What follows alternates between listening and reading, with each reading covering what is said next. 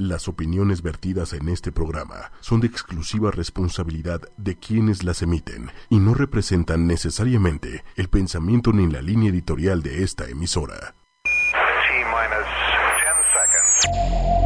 Bueno, las mujeres ya ni se diga, ¿no? Que no valemos absolutamente nada. No han faltado alusiones misóginas. A nuestro rechazo como mujeres para aceptar esta nueva era de terror.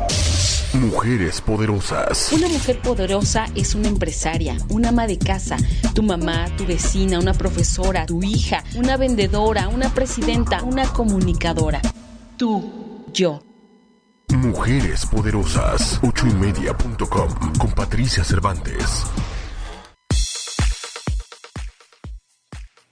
Muy buenas noches. Estamos ya una vez más en este programa que se llama Mujeres Poderosas y hoy con una mujer poderosísima en el amor, en la perseverancia, en la paciencia, en la persistencia. Estamos con Clarita Sierra. Ella es psicóloga egresada de la Universidad de Texas con especialidad en psicología transpersonal y terapia médico-familiar Trabaja como terapeuta médico familiar con pacientes con cáncer. Le encanta cocinar y pasó parte de la infancia de sus hijos dando clases de cocina. Vive en la Ciudad de México con su esposo muy cerca de sus hijos y nietas.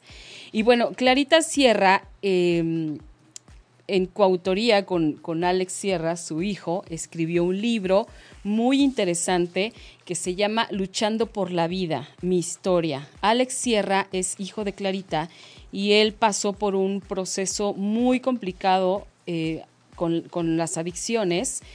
Y bueno, Alex Sierra, este, él fue, él estudió administración de empresas en la Universidad de Anáhuac y trabajó en Vidalta, Parque Residencial, amante de la vida, amoroso, sensible, generoso e impulsivo. Creyéndose invencible, poco a poco se fue introduciendo en un mundo desconocido, pensando que podía dejarlo en cualquier momento y arreglar su vida. Clarita, muy buenas noches. Muchísimas gracias por estar aquí. Este, y bueno, platícanos tú un poquito de Clarita Mamá. Ok, Pati, pues buenas noches, este, buenas noches a todos tus escuchas, este, muy contenta de estar hoy aquí y platicar un poco de esta historia, de este libro. Clarita la mamá.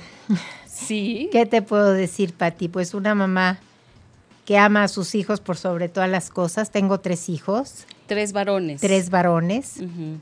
Y este, y Alex, pues que falleció por esta horrible enfermedad. Para mí no hay nada más importante que mis tres hijos y sí fue un paso muy doloroso ver cómo Alex fue perdiendo pues el bienestar, la salud, ahí empezó el duelo cuando tú ves que un hijo pues se está destruyendo y pues fue una época pues muy difícil y bueno, su transición, porque no digo que falleció, porque para mí está pues aquí todavía junto a mí llevándome de la mano. Claro. En toda esta misión de vida que nos deja con este libro, con este testimonio. Pues es lo que nos ha como familia pues ayudado mucho a vivir esta pérdida, ¿no? Exacto. El saber que podemos a través de este libro, de este testimonio, poder ayudar a otras familias a que no vivan lo que nosotros vivimos. Pues qué padre que, se haya podido ver de esa manera, ¿no? Porque no, digo, tal vez estoy diciendo algo muy atrevido, pero yo no creo que en todos los casos se pueda llegar a esta, hasta este lugar de esta manera, ¿no? Creo que sí es difícil, pero, pero de verdad cuando tú decides hacer algo con esta historia, darle un significado a la vida de Alejandro, un gran significado a la vida de Alejandro, creo que creo que puede sanarte mucho más fácil que si que si nada más este pues te quedas en eso, ¿no? En que ya no está aquí, en llorarlo todos los días. Mira, la pérdida es dolorosísima, no hay momento en el día que no piense yo en él, no hay cosa que no me recuerde. Alejandro, este, pero, pero también sé que está muy cerca de mí y que él quería esto. Cuando él había escrito este testimonio en una ocasión cuando estuvo anexado, eh, le prestaron ahí una máquina de escribir y él escribió todo este testimonio. Ok.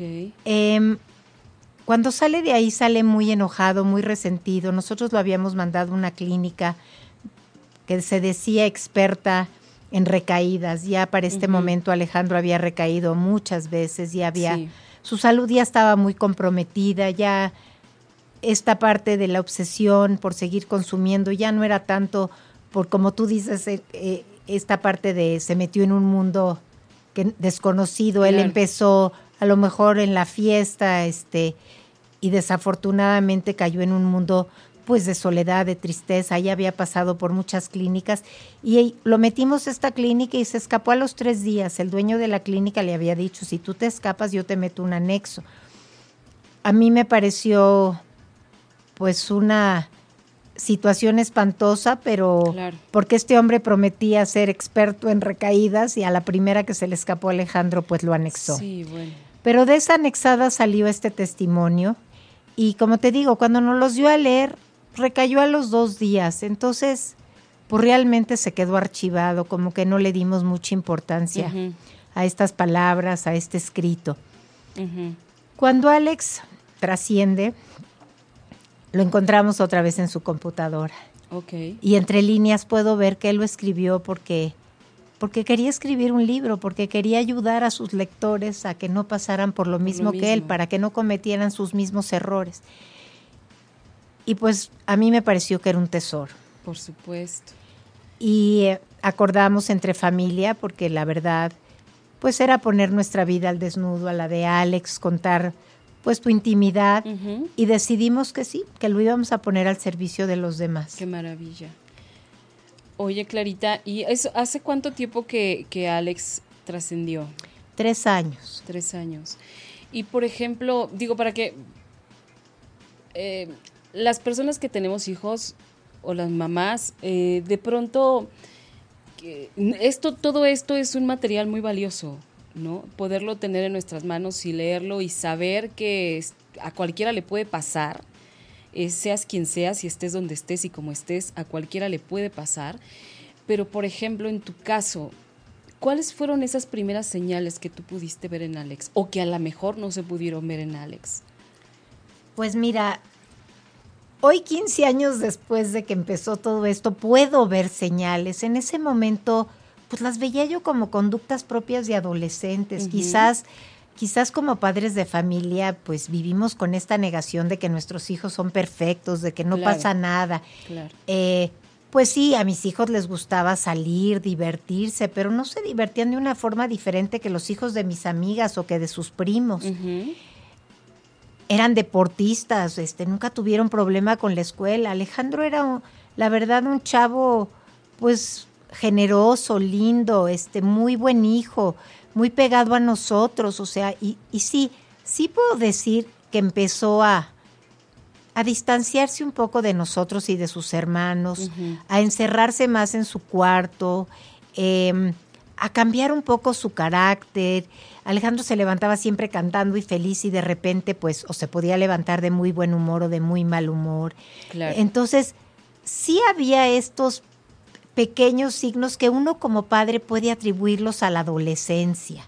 Entonces yo sí como consejo a los padres les puedo decir, echen mucho ojo.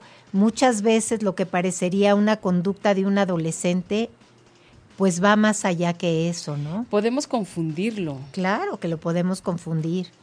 Este Alejandro entró a la universidad, ya iba en segundo de carrera, llevaba como seis semestres cuando entró a mi cuarto y me dijo, Ma, ¿puedo hablar con ustedes? Tengo un severo problema con mi consumo de cocaína. Wow. Como te digo, Pati, yo sí sabía que les gustaba la fiesta y que se divertían, pero cocaína o sea, como que nada me pudo preparar para ese momento. No, y aparte decir todas las sipum de golpe. Y de golpe, ayúdenme porque tengo un grave problema. La persona que me la dio a probar ya está en una clínica de rehabilitación y yo quiero lo mismo para mí, yo quiero salir de esto. Claro. ¿Cuántos años llevaba consumiendo cocaína? No sé. Lo, lo disfrazó muy bien de sus hermanos, de nosotros. Claro. Sí, ya para este entonces ya había conductas diferentes, ya se le perdían cosas. Este, desaparecían cosas de la casa. Pero, pero, pues, oye, ¿cómo perdiste eso, Alejandro? Pero no, o sea, como como papá, lo único que quieres ver es todos los momentos que los acurrucaste y les contaste cuentos en la noche. Claro, igual decías, pero qué distraído eres. Sí, no, no, o sea, no quieres ver eso. Si ves que tus hijos pues están bien y contentos y sanos, ¿por qué vas a pensar que mi hijo va a tener una adicción? Claro. Yo creo que no te pasa ni por la cabeza. Y yo te puedo decir algo, yo había tomado un diplomado en adicciones. Sí. Y, y sin embargo, sí me sabía la definición perfecta de lo que era una adicción, pero hasta que no lo viví, la pude entender esa definición. O sea, eran, eran, pues ahora sí que temas en mi cabeza que no podía yo entender porque nunca lo había vivido. Y, mira, Clarita, eh, yo por ejemplo, ahora que, bueno, que, llevo ya días leyendo el libro, de verdad que es una angustia porque lo vas leyendo y, y yo no lo conocí obviamente ni nada de eso, ¿no? Pero cada vez que él entraba a una clínica yo decía, ahora sí, ¿no? Y no, y entonces volvía a recaer y yo decía, por Dios, cuánta desesperación, cuánta mm, querer volver a creer en, tu hijo y, y, bueno, este, esta enfermedad de verdad que es te roba lo que más quieres, ¿no? Y aunque tú te aferres y lo agarres con uñas y dientes, no ocurre. Entonces, por ejemplo, yo veo toda, toda tu lucha, no solo tuya, de su papá, de sus hermanos, de los amigos, de las novias, y, y dices, y, y te asusta cuando piensas que a cualquiera le puede pasar que nadie está salvo, que nadie está exento, y es entonces cuando quisieras informarte de tantas cosas, ¿no? Y a mí algo que me impactó aquí, que leí, es que hay una frase que dice, entre más informado estás, menos encuentras la manera de ayudar. Esa frase me dejó helada, de verdad. Bueno, es una frase ahora sí que de una madre. Yo me puse a estudiar todo lo que había de adicciones y entre más buscábamos, menos lo podíamos ayudar. Nos costó mucho tiempo entender que lo más importante aquí es la prevención. Sí. Es esta prevención y enseñarles a nuestros hijos que no es la lata de, ay, no tomes, no manejes tomado, no vayas a la fiesta, sino cómo destruyen su cerebro cuando empiezan a consumir alcohol o drogas o experimentar con alcohol y drogas a temprana edad. Eso yo creo que es la base, porque una vez que una persona ya está instalado en la adicción, la bioquímica de su cerebro ya cambió de tal forma que la droga ya se convierte en su supervivencia y es una necesidad para sentirse bien. El doctor Kevin McCollin habla de que las personas que nunca hemos abusado de una droga o tenemos una dependencia, no podemos entender este dolor mental, esta obsesión, esta que le llaman ellos el craving famoso, esta necesidad de volver a consumir sin importar las consecuencias, sin importar lo que va a porque sí es un sufrimiento real a nivel mental. Y hoy día con todo lo que se ha este, investigado y los avances que hay en el cerebro, en, el, en el estudio del cerebro, hoy ya se sabe que cuando la persona está teniendo este craving o esta obsesión, se le prenden áreas de su cerebro al rojo vivo pidiéndole consumir droga. Digo, hay casos, pues, de escuchar mucho de mujeres que se inyectan heroína y que les dicen que les van a quitar a sus hijos y se vuelven a inyectar. Sí, ya no hay manera. Y ya no hay manera. Ellas vuelven a consumir y no quiere decir que no quieran a sus hijos o que sean malas personas, simple y sencillamente. Entonces, para mí lo más importante y lo que estoy tratando de, de llevar a estas entrevistas de radio que me hacen favor de invitarme a colegios, a donde me puedan escuchar, es prevención, prevención, prevención para que el cerebro de nuestros hijos no se dañe y tengan más probabilidades de vivir una vida feliz, una vida llena de, oportunidades y de logros y de éxitos y de salud. Claro. Oye, y por ejemplo, em, ¿Cómo manejar toda esta mezcla de sentimientos que surgen también? Porque eh, sí, la enfermedad es, es del hijo, ¿no? Del codependiente, pero también se enferma la familia. Por ¿Cómo supuesto. manejaste tú toda esta parte de la familia con otros dos hermanos, varones también? ¿Qué pasaba con ellos? ¿O cómo hacerle para Mira, salir este, adelante todos? Había mucho enojo en todos. Esa es la verdad de las cosas, porque no entendíamos cómo una persona como Alejandro, pues que tenía todo para ser feliz y salir adelante, no podía parar. O sea, ¿por qué? Porque no conocíamos todavía que era una adicción, no entendíamos el sufrimiento de Alejandro, este, nos costaba mucho trabajo meterle una clínica, conseguir que entrara y que aceptara tratamiento y que cuando saliera a los pocos meses o a los pocos días volviera a recaer. Entonces, claro que la adicción hay una mezcla de sentimientos espantosos. Por un lado, es una compasión y un amor por la persona que está consumiendo y por el otro lado es un enojo brutal, no con él, con la enfermedad. Exacto. Las conductas del adicto a veces son inamables, o sea, es bien difícil amar a una persona que está teniendo conductas como pues que se sale, que te roba, este que se desaparece cinco o seis días y no tienes idea de dónde, ¿Dónde está? está? este las noches yo recuerdo las noches de mi esposo y mi paseando por toda la casa pensando qué le estará pasando, dónde estará, estará bien, estará vivo, estará muerto. O sea, sí, sí es una mezcla de muchos sentimientos, de mucho dolor, de mucha desesperanza. Sus hermanos, pues mira, el, el mayor ya estaba casado, no es que no le doliera, no es que no nos acompañara cuando sucedían las recaídas de Alejandro, pero pues estaba ya Viviendo empe- su viviendo vida, su ¿no? vida, lógico, formando su familia, Exacto. etcétera, etcétera. Mauricio, que es el chico que se llevan año y medio y que crecieron más juntos, también creo que la pasó mal, que había mucha desesperación en él, eh, mucho enojo, mucho dolor.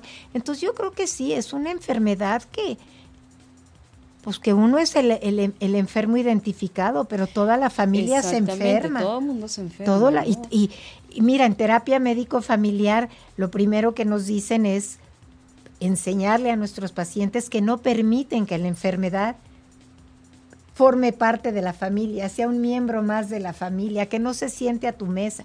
Y la adicción es tan complicada que yo sí puedo decir que permití que la adicción formara parte de mi familia. Ok, pe- pero lo permitiste porque no sabías o porque era una familia y teníamos y tenían que No, estar porque es tan horrible y es tan dura la enfermedad que todo giraba alrededor de la adicción. Ok, O sea, no había espacios, este, espacios es- que no hubiera conflicto. O sea, era muy difícil poder manejar esta adicción. Era muy difí- era parte de nuestra familia. O sea, se convirtió la enfermedad en parte, En de parte de la nuestra familia, familia. claro. O sea, todo giraba en que Alejandro estuviera bien, en que Alejandro eh, estuviera limpio, en que Alejandro eh, no decir nada que no pudiera alterar. O sea, era el foco de era el foco, pobre, era el foco de atención. Él mismo nos decía, dejen de estarme viendo a mí tanto. O sea, Claro. Sí, bueno. no me vean tanto. Sí, Pero, pero todo, hazte cuenta, si no iba a la terapia, te daba miedo de que fuera a recaer. Este, si no iba al gimnasio, te daba miedo que fuera a recaer. Si se enojaba con el hermano, te daba No, miedo ajá, que fuera a recaer. Entonces sí era como cam- caminar en cascarones de huevos tratando de evitar el conflicto con la, con la adicción. Claro, y es inevitable. Mira, fíjate que curiosamente, ahorita relaciono esto que me dices con un comentario que estaba yo teniendo con una amiga hace un tiempo. Es una amiga muy querida que eh, tuvo una discusión con su hijo, ¿no? Entonces se pelearon muy fuerte, su hijo adolescente. Se pelearon muy fuerte, este, el hijo se fue a la escuela enojadísimo con ella, azotando la puerta y ella gritándole que porque azotaba la puerta, o sea, una pelea de esas horrendas. Entonces ella estuvo todo el día muy afligida porque decía, es que tengo miedo que él, que se fue muy vulnerable, muy triste por esta discusión que tuvimos y que en la escuela alguien le vaya a ofrecer algo y él en, en medio de esta tristeza, de este enojo, de esta rebeldía, vaya a aceptar nada más por, por eso, ¿no? Ese miedo está todo el tiempo, Clarita. Claro. No, no, no nada más cuando lo tienes ya en casa, o sea, Claro. está todo el tiempo porque sabemos dónde estamos y porque justamente hace mucho hace falta mucho trabajo de, de prevención en nuestra sociedad. Claro. Definitivamente. Y tu amiga qué inteligente, porque en estos momentos de vulnerabilidad, de sensibilidad, es donde nuestros niños corren riesgo. Exacto. Y lo que a nosotros nos parece, y como padres entendemos, ahí es una adolescente que me azotó la puerta, y decimos al rato va a llegar y vamos a platicar con él, para ellos es realmente algo muy importante, se sienten totalmente incomprendidos, se sienten eh, no escuchados, abandonados. Entonces sí son momentos de vulnerabilidad donde uno tiene que estar muy pendientes de ellos. Exacto. Sí, no, ahorita me hizo como clic esta parte, ¿no? Dije, claro, o sea, sí, y sí, inevitablemente son el foco, porque pues son tus hijos y no es a mí cuando me dicen de la palabra codependencia, Patricia, a mí me da pues risa, porque qué madre no va a ser codependiente con sus hijos. Sí, bueno. Mira, yo siempre he dicho, a un papá si tiene una adicción, pues sí te puedes alejar de él para que no te lastime. A un marido que tiene una adicción y que ya trataste de ayudarlo y lo único que está pasando en casa es que lastima a los hijos y te lastima a ti, pues también le puedes decir adiós, ¿no? Pero a un hijo, a un hijo, ¿cómo lo dejas? A un hijo, ¿cómo te desprendes de él? Es imposible. Y por más que quieras no engancharte en su locura, pues tienes que entrar a su crisis. Es, es muy difícil no hacerlo como madre. Sí, difícilmente puedes tomarlo. O como padre, ¿no? Difícilmente.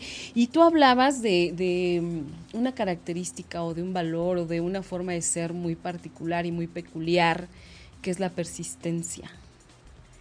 Yo diría que también la fe, porque creemos que la fe mueve montañas. Pues y, y dentro de tu historia yo creo que también la movió, porque este libro no estuviera aquí con nosotros si no hubiera existido Alex, por ejemplo, ¿no? Por supuesto. Yo es, eso es lo que me da mi paz, eso es lo que a mí me sanó yo pienso que él vino a eso, vino a ser mi gran maestro y, y, el gran maestro en nuestra familia. Pienso que yo creo que él vino a eso, o sea, a enseñarnos a ser nuestro maestro, a, enseñarnos amor, empatía, este, amor incondicional, compasión, tolerancia y dejarnos este gran legado que, que de verdad ha ayudado ya a muchas personas y ha llegado a muchos hogares. El libro salió hace un año y este y pues estoy muy orgullosa de decir que, que salió entre los números entre los 10 mejor vendidos de Amazon México. Qué maravilla. Este ha llegado a muchas casas, a muchos colegios, ya se lee en algunos colegios este como su lectura no obligatoria, pero sí lectura de la clase de psicología y lo discuten y lo platican. Este pues sí estamos llegando a muchos lugares y la verdad pues yo creo que Alex debe de estar muy orgulloso. Yo siempre, con la foto que tú subiste, este, para, para este decir este de este de este, de este programa, yo siempre digo, me está agarrando los hombros, Alex, y así siento que me está llevando de los hombros. Fíjate. Y este, por eso cuando me dijiste, ¿quieres que ponga esta foto, Clarita? Te dije, sí, esa ponla, porque es la que a mí siento que así él me está llevando y me tiene agarrada de los hombros siempre. Qué curioso, fíjate, yo cuando lo estaba haciendo, yo también decía, qué bonita foto, porque así van a estar siempre. Esto es para la eternidad, esta foto es, Para, la, para la eternidad, siempre va a estar él atrás de ella tomándolo por los hombros. Le decía, qué maravilla, qué bonito, porque dentro de todo, a ustedes como familia ha sido una gran lección. Y, por ejemplo, a nosotros, yo hablo por mí, que, que conocí tu libro, que, lo he leído, este, me da armas para, para poder eh, observar de otra forma a mi hijo, para poder entenderlo también, para poder estar más alerta, para a lo mejor este, fijarme en sus amigos, eh, y ver pues con quién se junta, qué hacen, qué no hacen, que, o sea, una serie de cosas. Fíjate que hace poco eh, me aventé un viaje horrendo aquí nomás a Six Flags, que este mi hijo siempre me hablaba de dos amigos, un niño y una niña, ¿no? Y para todo eran los amigos, y, ellos aquí, y ellos allá, y no sé qué, y no sé cuál, y un día me dice, quiero ir a Six Flags, mamá, y este, los voy a invitar, y yo, bueno, Entonces yo saliendo sábado de programa, dos de la tarde, sábado, periférico, para ir al parque de diversiones, con tres adolescentes, con un calor horrible, pero decía, tengo que conocer a estos niños, tengo que saber qué hacen, ¿no? Entonces, un niño, uno de ellos era, le decía a mi hijo mago, y yo siempre pensé que era una niña. Yo le decía, pero ¿por qué te juntas solo con puras niñas? Este, antes de que los, los, conociera, y me dice, ¿por qué? Le dije, porque siempre me dices fulanita y mago, o sea, son dos niñas, ¿por qué siempre andas con ellas? Me dice, no, no son niñas, o sea, una sí es niña y el otro es niño. Digo, ¿quién es el niño? Y me dice, mago. Le dije, ¿por qué le dicen mago? Se llama Margarito. que No, porque él es mago, él quiere ser mago cuando sea grande. Entonces, conocí al famoso mago, este, no pudimos entrar al parque porque estaba hasta el gorro de lleno. Bájate otra vez, llévalos a comer a los niños que querían tacos y bueno, me eché todo el día con ellos y, este, para cerrar con broche de oro, ese día eh, una grúa se lleva a Pincoche. Entonces, yo dije, Uta, lo que tiene que hacer uno por los hijos. O sea, pero dije, no me importa. Yo quiero saber quiénes son estos niños, qué hacen. Pero bueno, muy buenos niños, la verdad. Pero siempre hay que darnos ese espacio, ese tiempo, esa paciencia. Eh, no es nada fácil. Yo tengo uno, tú que tenías tres y que también tenías que cuidar a los otros. Este, aparte tu marido, o sea, un hombre verdaderamente amoroso, que nunca tiró la toalla. ¡Qué impresión! Un gran papá, la verdad. Sí. Este, muy afortunada de, de haber convivido la vida con él y seguirla conviviendo y muy afortunada de que estuvo a mi lado y que yo pude estar a su lado porque, porque fueron situaciones muy difíciles. Y nos dábamos la mano siempre. Esto vamos a hacer, esto vamos a hacer. Si nos equivocaba uno se equivocaba el otro, ni modo. Nos habíamos dado la mano. Pero estaban los dos. todas las decisiones las tomamos juntos. Em, yo a veces un poco más con la razón, porque leía mucho Gerardo siempre con el corazón. pero, pero la verdad, una situación como esa, vivirla con, con alguien que que no te da ese amor, esa tolerancia, esa compasión que Él nos dio a toda su familia, la verdad hubiera sido imposible. Eh, yo recuerdo cada vez que se lo llevaba de viaje para sacarlo de su entorno, eh, con una paciencia, con una tolerancia.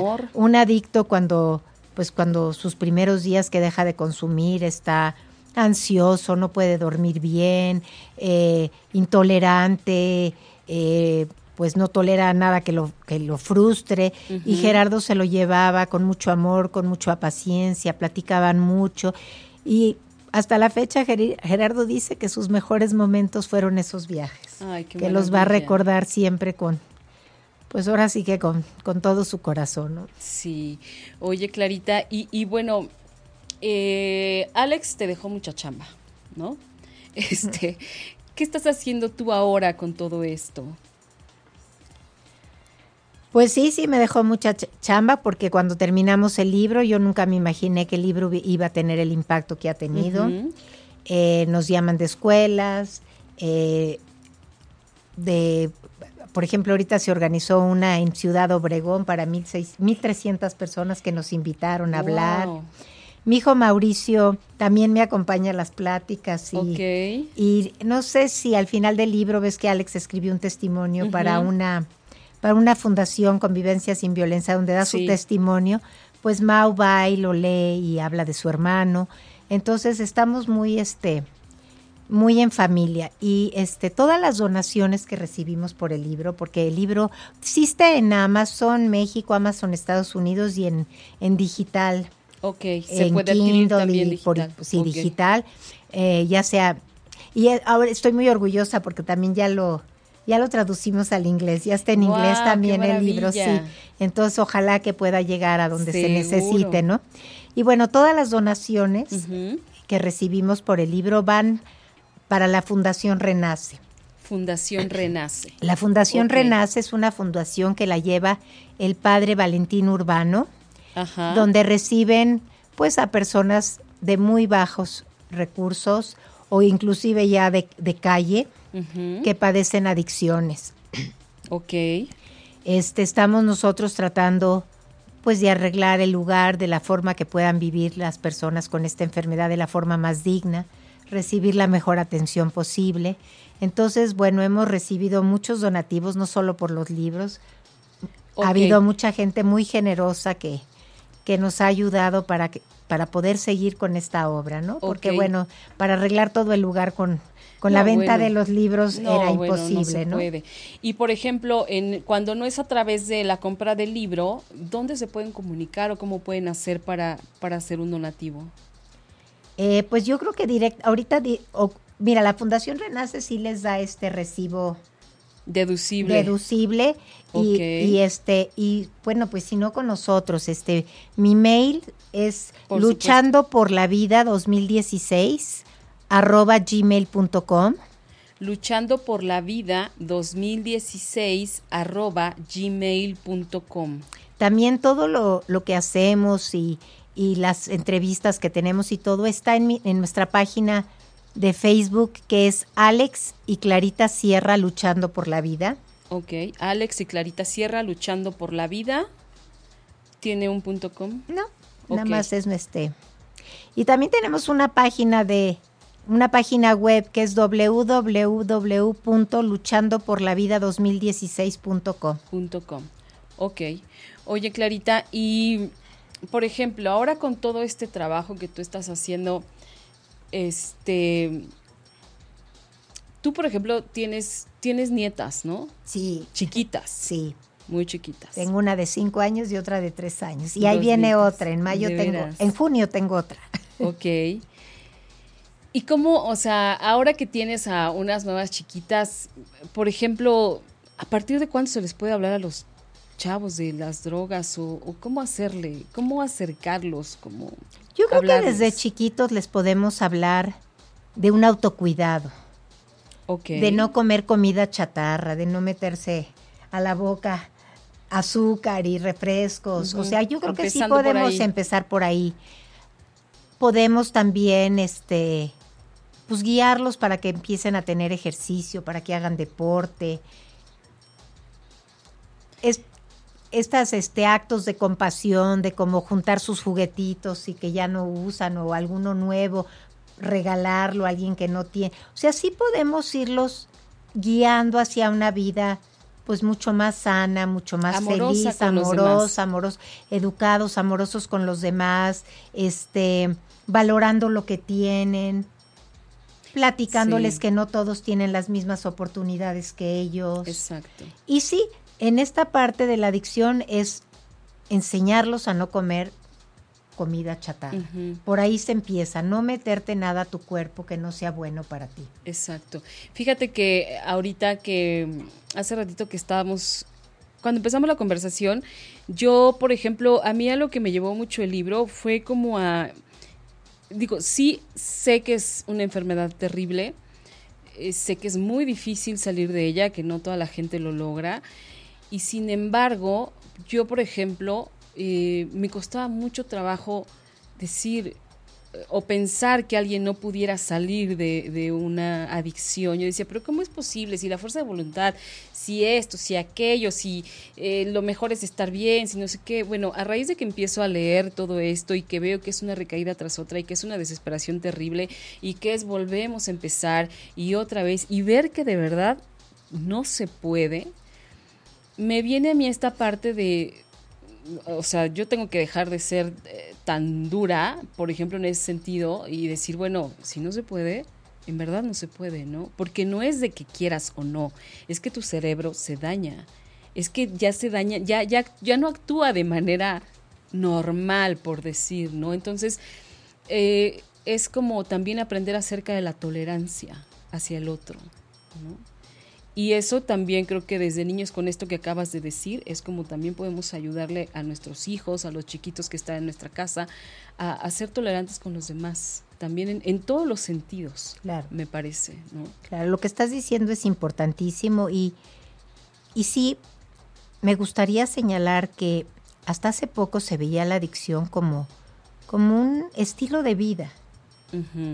Eh, se catalogaba, te, imaginabas al adicto como una persona sucia, eh, enojada, que robaba, malo, malo, mala. Y no es cierto, es una enfermedad como la diabetes, como algo cardiovascular. La verdad, la adicción es una enfermedad y mientras no entendamos que es una enfermedad, no vamos a poder ayudar a estas personas. Y esa es la verdad de las cosas. Mira, Hoy en día la corriente es muy diferente. Antes se hablaba de déjala adicto, que toque fondo, este, córrelo de tu casa, no estés a su lado, este, no te deje, no te enganches, son manipuladores, son mentirosos. Y sí es cierto, pero algo va pasando en su cerebro que van cambiando su manera de ser para poder convertirse en estas personas o sea, como una persona buena como Alejandro puede dañar a sus padres y no sentirse mal, lo que pasa es que de verdad cambia de tal forma su cerebro que ya se acostumbran a estas conductas con tal de conseguir su próxima dosis. Claro. Entonces es bien importante entender eso. El doctor Kevin McCollin, que hablo mucho de él en el libro, él dice que sí hay una desconexión con el libre albedrío. El libre albedrío se ve dañado con el consumo de drogas. Entonces ya la persona ya no es que no, o sea, que no quiera, es que ya no puede. Ya no hay ese entendimiento. Exacto, ya no puede, ya no puede. Y eso es lo que hay que entender y dejar, o sea, dejar de juzgar la enfermedad. Exacto. Dejar de criticar, dejar de llevarnos por toda la estigmatización que hay alrededor. Hoy en día las nuevas corrientes dicen que adicción es igual a desconexión.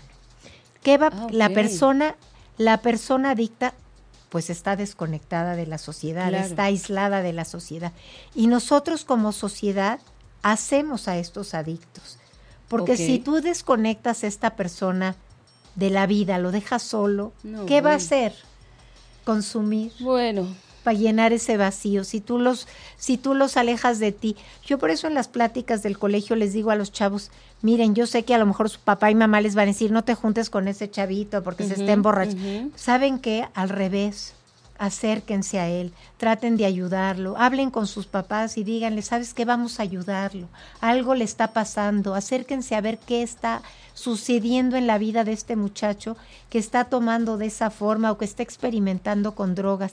No sé si has oído de la nueva serie que está pasando en Netflix que se llama, se llama Trece Razones.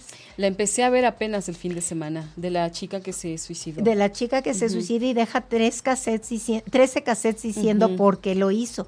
Entonces es bien importante ver esas conductas entre los adolescentes, cómo el bullying, cómo juzgarlos, cómo hablar mal de ellos, cómo decirles que hoy no se ven bien, cómo criticarlos, cómo alejarlos, cómo eh, hacer grupitos y dejar a un lado.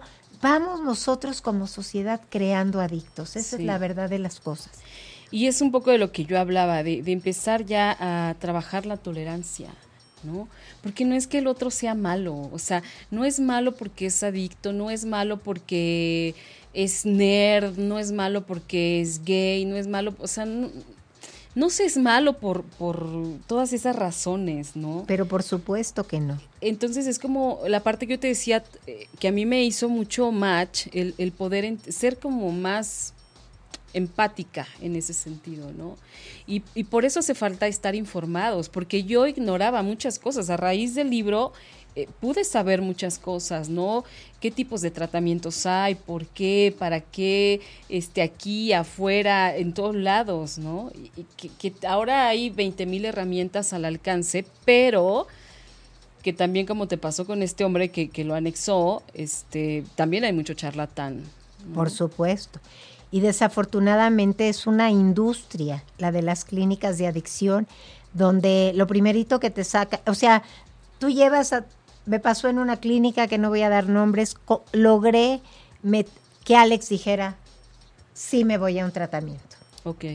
Nos tuvieron afuera de la clínica fácil hora y media porque era domingo y no tenían quien este atendiera. atendiera. Y por más que yo les decía, metan a Alex y ahorita entro, lleno los papeles, firmo este pago, etcétera. No, no, no, no, no. Bueno, me hicieron firmar no sé cuántos pagarés, no sé cuántas cosas. Qué horror. ¿Sabes qué? Cuando acabó todo ese rollo, Alejandro me dijo, no me quedo.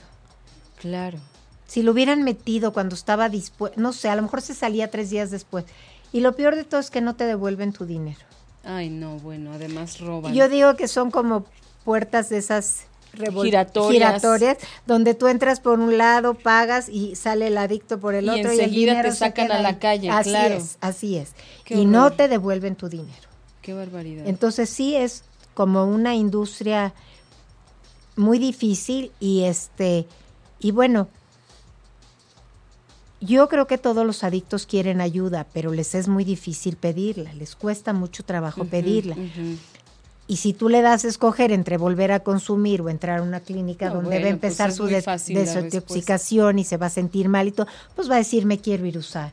Claro. Entonces, esa es otra parte de, de las clínicas. Tiene que haber un enganche terapéutico para lograr que la persona que ya aceptó con muchas dificultades entrar, a la clínica, ¿cómo engancharlo para que no se salga, para que reciba el tratamiento? Sí, para que se mantenga su interés, ¿no? Exacto, y, y que exacto. diga, vale la pena Vale la seguir pena, aquí, vale la pena seguir adelante a pesar del trabajo tan terrible que me está Claro, y ayudarlos a que no tengan ese síndrome de supresión tan fuerte Sí. que los hace sentirse muy, muy mal. Claro. Oye, Clarita, y bueno, mira, este programa se llama Mujeres Poderosas. Obviamente tú eres una mujer con un poder impresionante. Eh, las mujeres jugaron un papel bien importante en la vida de Alex. Totalmente. Primordial. Es. Cuéntanos. Yo creo que Alejandro encontró su seguridad en las mujeres. Empezó a tomar alcohol para poderse relacionar con ellas. Y como él habla en su, le daba, era inseguro, era, Tímido. eh, no, no creo que tanto como tímido, como muy inseguro y muy preocupado de su persona. Ok. De su imagen. de su imagen. O sea, él creía, mira, el otro día platicaba con, con un amigo de Mauricio que me dice, pero es que Clarita, era lo menos que yo me iba a imaginar. Todos los cuates veíamos al hermano de Mau seguro, con las niñas guapas, este... Siempre me bien bien arreglado. arregla- con la ropa bonita. O sea, nunca me hubiera podido imaginar que Alejandro fuera inseguro. Y desafortunadamente esa inseguridad, junto con esta personalidad un poco que le gustaba la adrenalina y el peligro y lo llevaron a conductas de riesgo. Pero a lo que me preguntas, Alejandro se definía mucho por la mujer con la que andaba. Eso a él le daba toda su seguridad Ok. y permitía que ellas tomaran la decisión sobre él totalmente. Se tal- entregaba Exacto, él con tal de darles este felicidad y que lo aceptaran y que lo quisieran y todo hacía hacía todo Lo por, por- necesario. lo necesario por hacerlas feliz, ¿no? Y sí, se definió por las mujeres de su vida, es cierto. Dejó tratamientos, dejó de pensar en sí mismo, dejó de hacer lo que tenía que hacer por estar al lado de una mujer. Ok. Pero también hubo mujeres que también lo llevaron como a, a- a empoderarse. Sin embargo, volvemos, o sea, volvemos a lo mismo. Está la enfermedad ahí, Claro. ¿no? Porque yo leí que sí hubo mujeres que, que sí, por las que él luchó, por las Claro. que él quiso salir adelante, que lo movieron de tal manera que quiso dejar atrás toda esta Claro. vida de adicciones. Claro. Pero ya la enfermedad pues no le permitió No muchas le cosas, permitió ¿no? muchas- Incluso estuvo a punto de casarse. Claro, claro. Al final, este, estuvo bastante tiempo bien. Eh, vimos una luz después de la oscuridad. Fuimos a una visita con un doctor que se llama Dr. Amen, que hizo cortes de su cerebro para ver este, pues por qué actuaba él de la forma que actuaba. Y después de visitarlo, él se sintió muy bien. Inclusive me dijo, ma, qué padre fue esto, porque puedo ver por qué soy como soy por qué actúo como actúo. Sí. Y bueno, tuvo un año muy bueno en donde, en donde, bueno, fueron dos años con una pequeña recaída en el, en el Inter. el Inter, que fue como le llaman en, en doble A, un resbalón. Salió luego, luego, y este, todos puedo decir que fueron dos años muy buenos.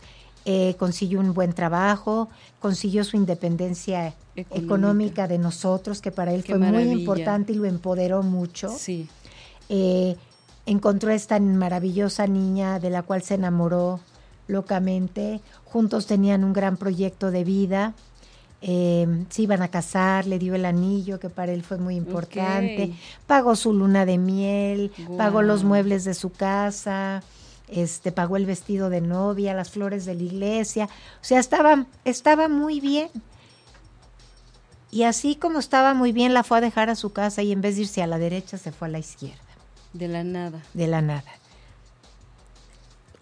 o sea, podemos pensar que a lo mejor esta situación del matrimonio que a todas las parejas en su momento nos peleamos por las flores, por la iglesia, porque este tus papás quieren invitar a no sé quién, que son problemas normales de una pareja pues que no y aún así se vuelven pleitos fuertes, pues quizás a lo mejor hubo algún conflicto así entre ellos, no sabemos, no creo, pero a lo mejor sí, a lo mejor tanta felicidad activó esas áreas de su cerebro donde el placer... O a lo mejor eh, no sabemos si también de pronto le entró un miedo espantoso. Yo el día que platiqué con él que recayó y le dije, Alex, ¿estás arrepentido con tus decisiones? Se pueden parar. Claro. Se pueden casar dentro de un año, no pasa nada, si estás nervioso. Sea, pero todas las parejas pasan por lo mismo. Me dijo que no, que no era eso. Pero el caso es que ya no pudimos parar esa recaída. la progresión de su enfermedad ya era muy avanzada muy escalofriante y por más que intentamos, no, se pudo, no se pudo y este, pues ahora sí que hicimos todo lo que pudimos y como pudimos y creo que Alejandro también hizo todo lo que pudo y como pudo. Y al final del día, pues quizás, pues ese era su destino, ¿no? Como por ahí dicen, pasamos del rayo, pero no de la raya, ¿no? Exactamente, ¿no? Y bueno, pues era su, yo creo, me atrevo a decir que era su misión, ¿no? O sea, tener que pasar por todo esto para, para poder dejar huella en su familia, en otras personas que ahora ni él, que él ni conoce, que yo creo que ni se habrá imaginado hasta dónde iba a llegar, ¿no? Dónde iba a llegar con toda su historia. Y Clarita, un mensaje que tú les dejes a las mamás de los chavos de ahora, porque pues todas estamos, eh, creo yo, preocupadas y algunas ocupadas con estos temas, ¿no? Habemos muchas que, que lo hablamos, otras que no, eh, otras que no sabemos cómo, no sabemos por qué, o no sabemos a dónde. ¿Qué, qué podrías tú decirnos? Bueno, yo este, mi consejo más, más grande que les puedo dar es que si sus hijos les dicen quiero hablar contigo, los escuchemos, dejemos todo lo que estamos haciendo para escucharlos, ¿no? Muchas veces estamos ocupados, la vida va muy rápido. Hoy en día papá y mamá trabajan los dos, son pocos momentos en que se puede estar en familia, la vida, como te digo, va muy rápido, el internet, los estímulos, esto y el... Pero cuando un niño se nos acerca y nos dice que quiere hablar con nosotros, siempre escucharlo. Eh, estar muy pendientes de ellos, no confundir conductas de un adolescente, azotones de puertas o, o gritos pues nada más con eso, con una conducta de adolescente, a lo mejor hay algo más de fondo. Estar pendiente de quiénes son sus amistades. No, o sea, no permitirles que tomen porque todos toman. Exacto. Yo creo que yo creo que como padres de familia sí tenemos el derecho de poner esos límites. ¿Sabes qué? Aquí no tomas hasta que no tengas 18 años. Hay muchas maneras de tener una diversión sana, hay muchas maneras de ir a bailar y a las fiestas y con las niñas sin necesidad del alcohol. No tiene nada que ir a hacer si son menores de edad a los antros. Exactamente. O sea, sí, tratar de, de buscar... Yo sé que es difícil porque los adolescentes quieren vivir y quieren experimentar, pero si nosotros les informamos que, que no es una necedad nuestra, sino simple y sencillamente queremos que tengan todas las herramientas para vivir una vida mejor. Y la mejor herramienta es que su cerebro esté maduro, tenga una, e, e, esta parte del cerebro que esté en desarrollo, que es el óvulo frontal, es la parte que los enseña a tener conciencia, empatía, a, saber si irse a la derecha o a la izquierda, a autorregularse, autocuidarse, Y esta parte está totalmente en construcción.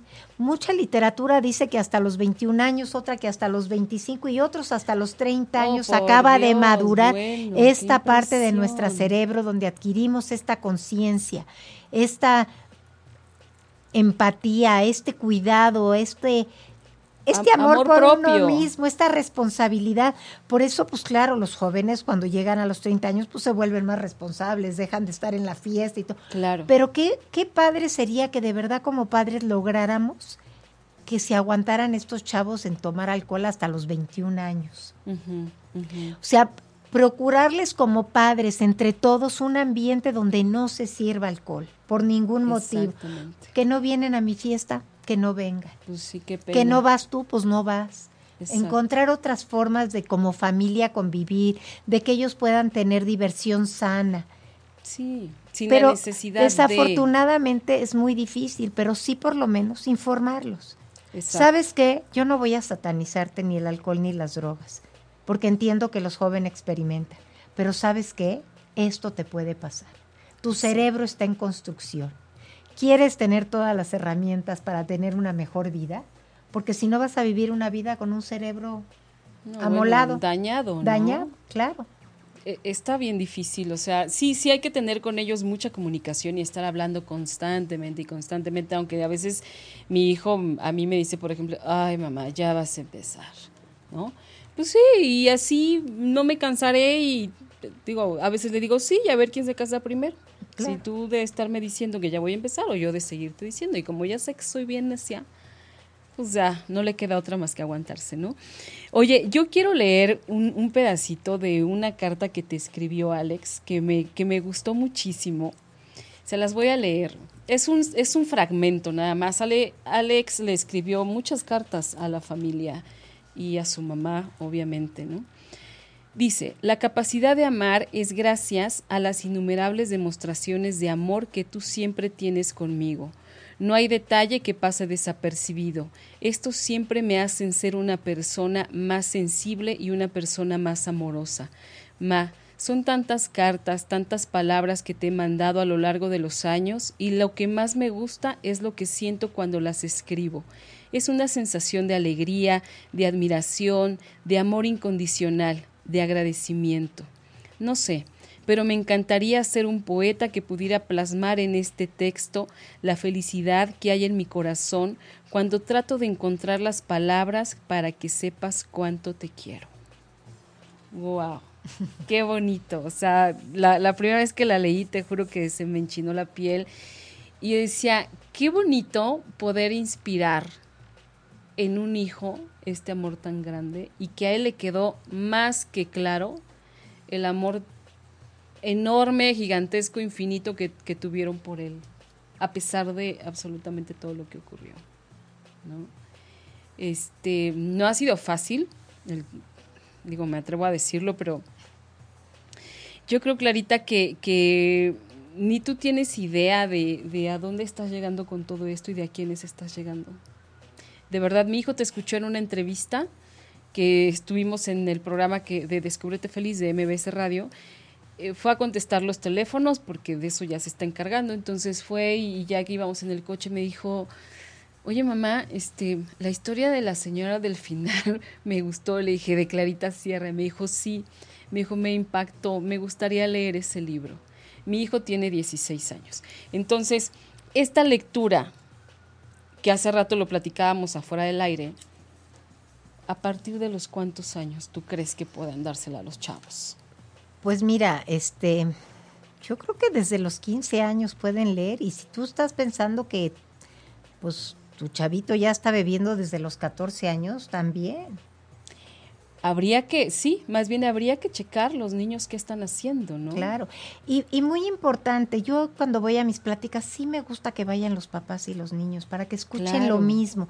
Entonces hasta como en familia leer el libro, como que ahora tú lees un capítulo y llevo otro y luego lo platicamos.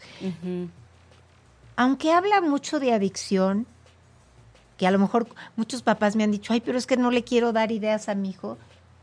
A mí, a mí esa parte me confunde mucho porque los chavos saben todo, número uno. Más de lo que creemos. Exacto. Y qué mejor que tengan la información de que sí pasa. Exactamente. Pero el libro no solo habla de adicción, habla como lo que tú dices, de este cuidado, o sea, como padres de familia nos da como muchos tips de observar cosas que a lo mejor no observaríamos. Exactamente. Este, ver cosas que se nos pueden ir de las manos. Eh, cualquier conducta diferente que veamos en un hijo que ha sido siempre, por ejemplo, Alex, que siempre había sido buen estudiante, que de repente lo corrieran del colegio Vista Hermosa, donde ya había llegado a primero de prepa. Mi pregunta, ¿qué, ¿por qué no lo vi en ese momento? Y, mi pregunta es, ¿por qué sus educadores no se dieron cuenta que algo estaba pasando ya en ese niño, que algo se estaba fraguando ahí?